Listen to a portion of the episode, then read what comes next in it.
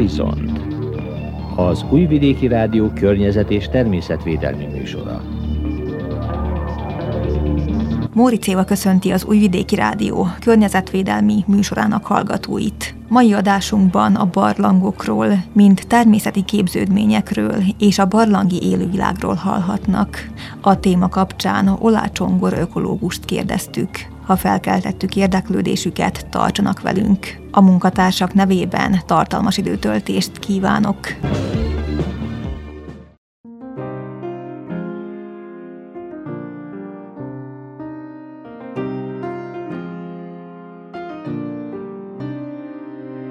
Hiába várom más sem hallani, hogy sok szép part van itt De azt, aki vízre vágyik, nem lehet a földön tartani Nekem mindenki azt mondta, hogy nem leszek jó ember De jöttél és a hangod ringat el a vágyak tengerén Mint erdőt a napfény, úgy éltetsz engem És úgy hajlok majd én, és a szélnel szemben. Kérd a naptól, hogy többé ne süssön Vagy hogy reggel ne fel. Egy kapitánytól, hogy inkább ne küzdjön Többé a tengerrel. Kérd magadtól, hogy úgy ne tehessen A szívemmel, mintha kő lenne. Kérd bárkitől, hogy ne szeressen Ebben az életben csak tőlem ne A kétség felleget akar el, úgy is teszi dolgát a szél. Lehet ez a láng sem él örökké De most még százteli holdat él. Egy életen át napnál voltam fűtő Hogy minden világos legyen Csak hogy jól lássalak a fényben Míg az alkonyt várod velem. Mint erdőt a napfény Úgy éltetsz engem És úgy hajlok majd én És a szélnel szemben. Kérd a naptól, hogy többé ne süssön Vagy hogy reggel ne keljen fel. Egy kapitánytól, hogy inkább ne küzdjön Többé már a tengerrel. Kérd magadtól, hogy úgy ne tehessen A szívemmel, mintha kő lenne. Kérd bárkitől, hogy ne szeressen. Ebben az életben csak tőlem ne. A szemed állok, engem úgy megbabonázok. Azóta csak a szívemmel látok, te átok. Tudod úgy se hezitálok Az eszem már oda van. A szemed állok, engem úgy megbabonázol Azóta csak a szívemmel látok, te átok. Tudod úgy se hezitálok Az eszem már oda van Kérd a naptól, hogy többé ne süssön Vagy hogy reggel ne keljen fel. Egy kapitánytól, hogy inkább ne küzdjön Többé már a tengerrel. Kérd magadtól, hogy úgy ne tehessen A szívemmel, mintha kő lenne. Kérd bárkitől, hogy ne szeressen Ebben az életben csak tőlem ne. Ne, ne tőlem ne Ne, ne tőlem ne. Ne, ne tőlem ne Ebben az életben csak tőlem ne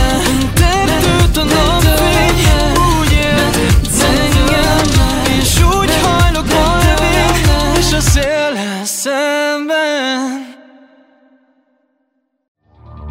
Horizont az Újvidéki Rádió környezet és természetvédelmi műsora.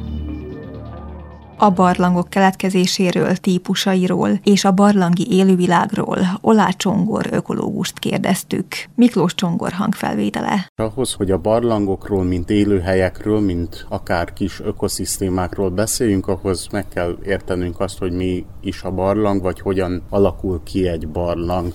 Ugye barlangnak nevezünk minden olyan föld alatti bemélyedést, ami természetes módon alakult ki, és legalább két méter vagy annál hosszabb. A barlangokat a speleológia tanulmányozza, és a speleológiát fel lehet osztani nagyon sok különböző altudományra, ilyen például a speleogenetika vagy a biospeleológia. Ezek mind egy-egy adott témakör tanulmányoznak, a barlangokkal kapcsolatban. A speleogenetika a barlangok keletkezésével foglalkozik. A barlangok kétféleképpen tudnak keletkezni, vagy akkor keletkeznek, amikor az adott kőzet, amiben helyet foglalnak is kialakul, vagy pedig akkor, amikor a kőzet már megvan, és különböző általában víz vagy más eróziós vagy lebontó folyamatoknak a hatására keletkeznek a kőzetben. Az első csoportba tartoznak például a trópusokon a lávacsatornák, amik egy külön érdekes, főleg földrajzi szempontból és geológiai szempontból érdekes barlangcsoport. Ezek úgy jönnek létre, hogy amikor egy tűzhányú kitör, és a láva elkezd leömleni az oldalán, akkor a külső réteg, a levegőhöz közeli réteg előbb szilárdul meg, és belül pedig tovább folyik a láva, ezzel kialakít egy csövet, ezek többnyire kristályos szerkezetű kőzetek, és vannak olyan trópusi területek, ahol ezek a barlangok igenis komoly ökoszisztémával rendelkeznek, de a jellemző az az ezekre a barlangtípusokra, hogy relatív szegényes élőviláguk van. Van egy másik szintén vulkanikus eredetű, ezek a kristálykamrák.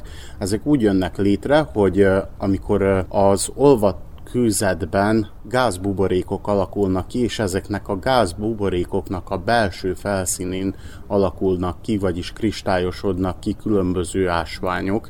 Ezek, mivel teljesen zárt rendszerek, és többnyire légmentesen zárt rendszerek, ezekben többnyire nem található semmilyen élővilág. Ami felénk, ami alatt a Balkán félszigetet, vagy akár egész Európát értem, elterjedtebb barlang típus, az a posztgenetikus barlangok, vagyis a második kategória. Ezek a barlangok különböző természeti erőknek a hatásával jönnek létre.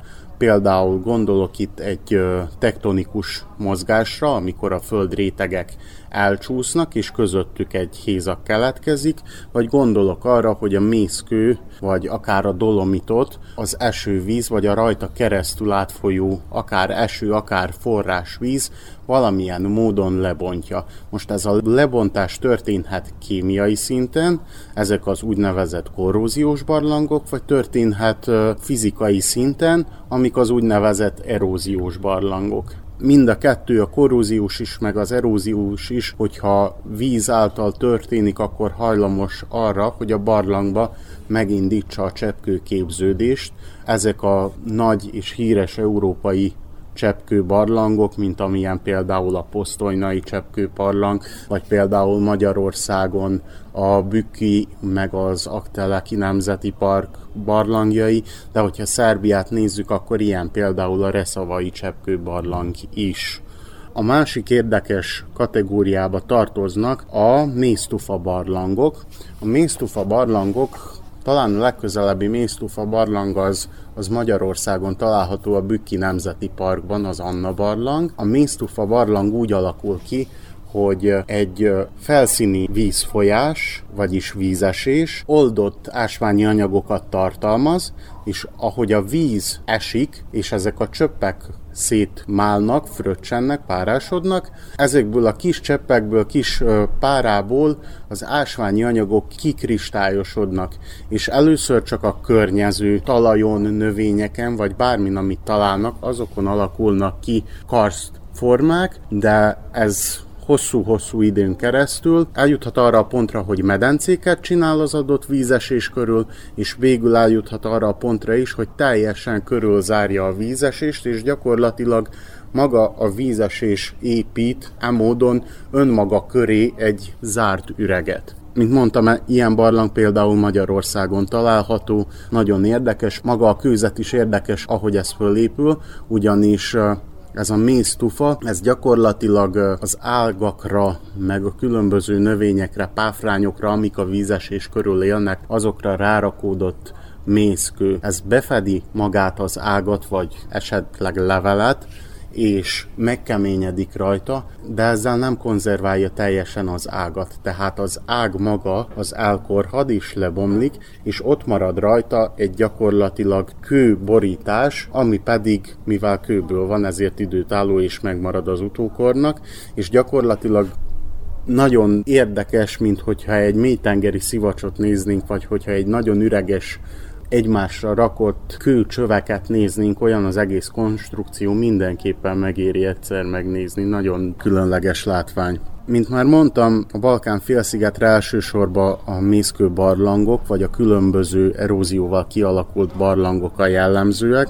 és ezekben tudnak kialakulni különböző ökoszisztémák. A barlangi ökoszisztémák sajátossága, vagyis maguknak a barlangoknak a sajátossága az az, hogy állandó éghajlati viszonyok vannak bennük, és erre épülnek maguk az ökoszisztémák is. Ezek az állandó éghajlati viszonyok, ugye maga a fény állandó hiánya, a konstans, vagyis állandó páratartalom és az állandó hőmérséklet. Egy adott barlang hőmérséklete az megközelítőleg az az érték, ami annak a területnek az évi átlag hőmérséklete, ahol a barlang található. Szerbiában ezek valahol 8 és 12-13 fok között változnak, általában azt szoktuk mondani, hogy 10 fok körüli.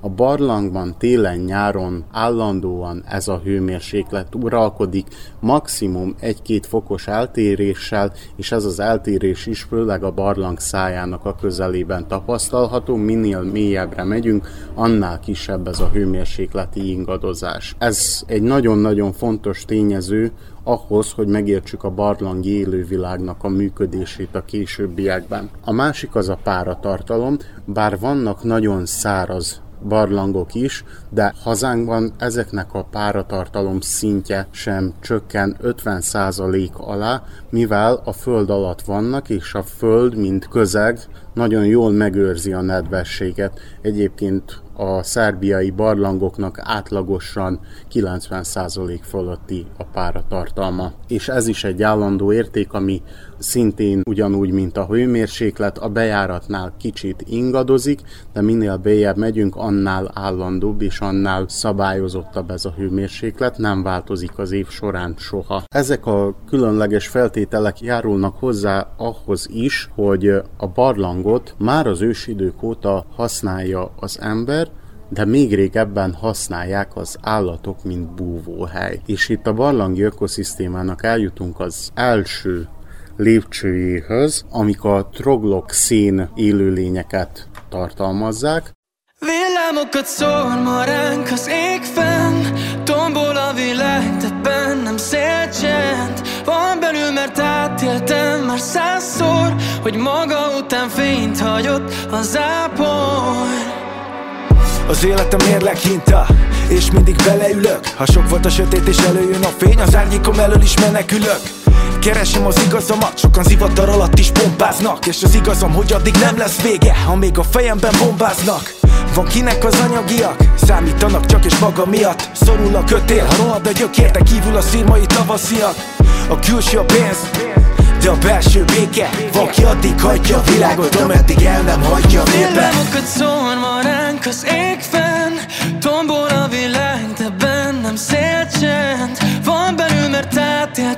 már százszor Hogy maga után fényt hagyott a zápor Úgy érzem magam ragyott a világ Attól félek, hogy túl messze van a kilát.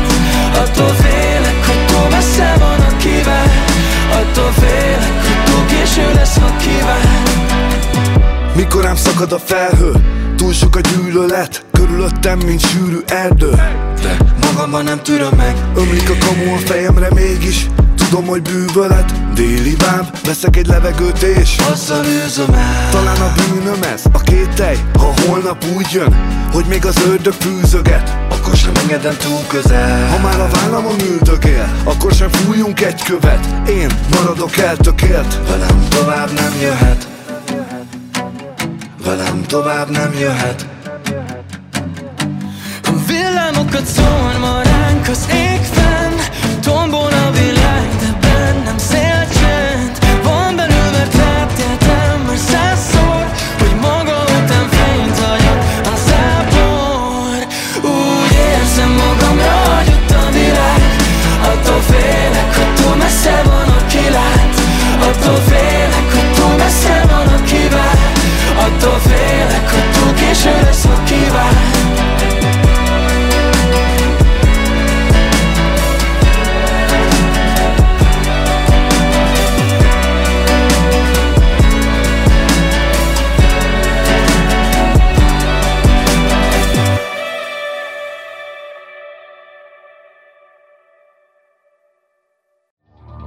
Horizont az Újvidéki Rádió környezet és természetvédelmi műsora.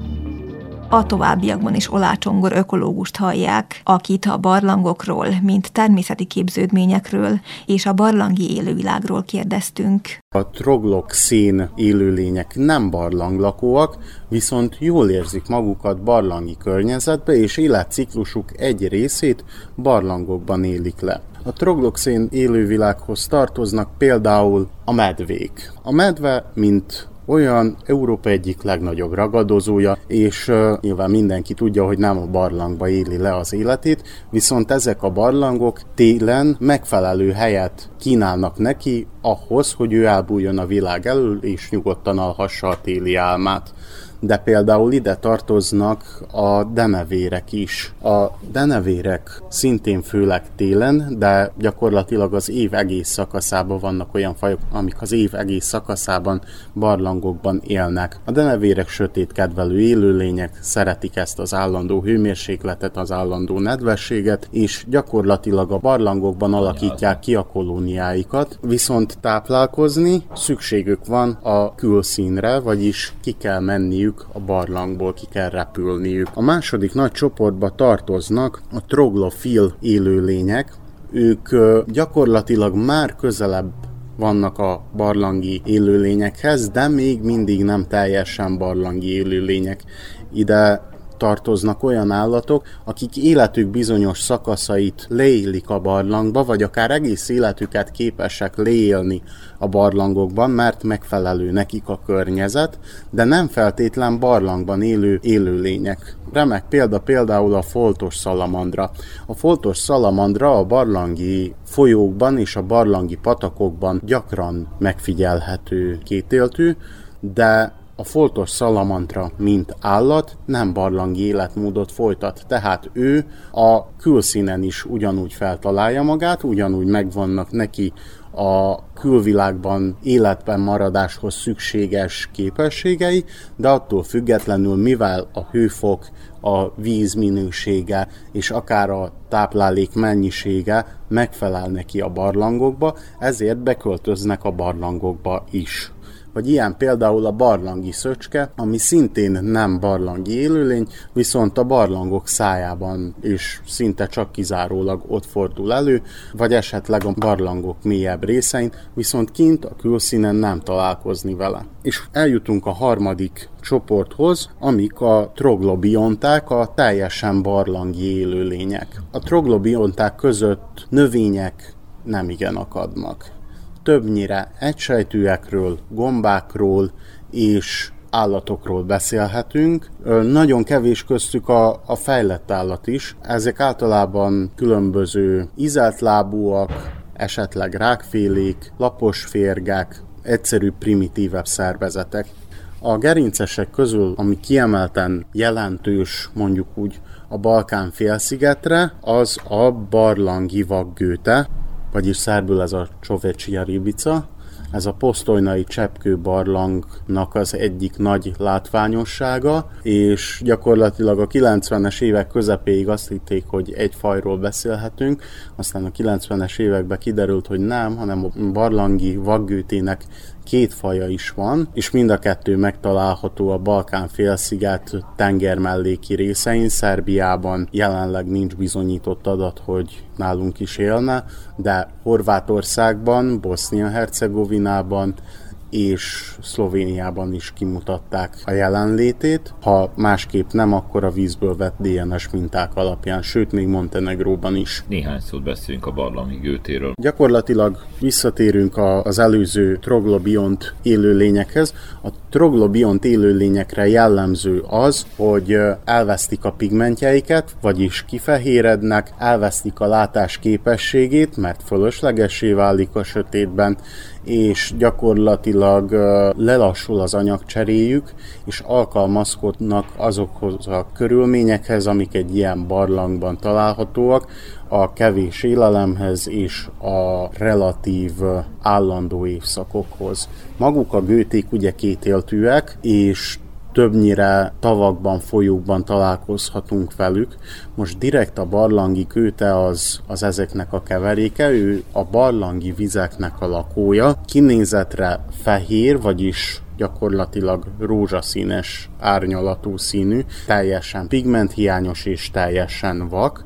Körülbelül 15 centi térheti el körülbelül a mérete, és testméretéhez képest relatív nagy feje, és hosszú nyúlánk teste van, és testarányaihoz képest vékony és rövid lábai. Gyakorlatilag halmódjára úszik a vízbe, tehát az egész gerinc oszlopát mozgatva halad előre, és ennek megfelelően ellaposodó farka van. Tehát barlangokba találkozhatunk vele, és turista látványosság tulajdonképpen az itteni barlangokba. Igen, mindenképpen. Megjegyezném, hogy nagyon kevés barlangban található meg, az észleléseknek a nagyon nagy százaléka az arra irányult, hogy vízből DNS minták alapján mutatták ki a jelenlétét, tehát magát az állatot a barlangban nem figyelték meg, csak is azt bizonyították, hogy ott is megfordult a bizonyos időszakban. Ahol találkozhatunk vele, az a posztolnai cseppkő barlangnak bizonyos részei, és egyébként ezeket is egyre szigorúabban korlátozzák és védik, azért mert nagyon-nagyon ritka állatról van szó. Maga a populáció sem túl nagy, és ez a populáció szétszórtan él, nagyon ritkán van lehetősége a turistának, hogy megpillancson egyet-egyet. Viszont a, a legismertebb hely, ahol tényleg lehet velük találkozni, az, az a posztolynai cseppkőbarlang. És egyébként az Alpok vidéke, vagyis Szlovéniának a felső része.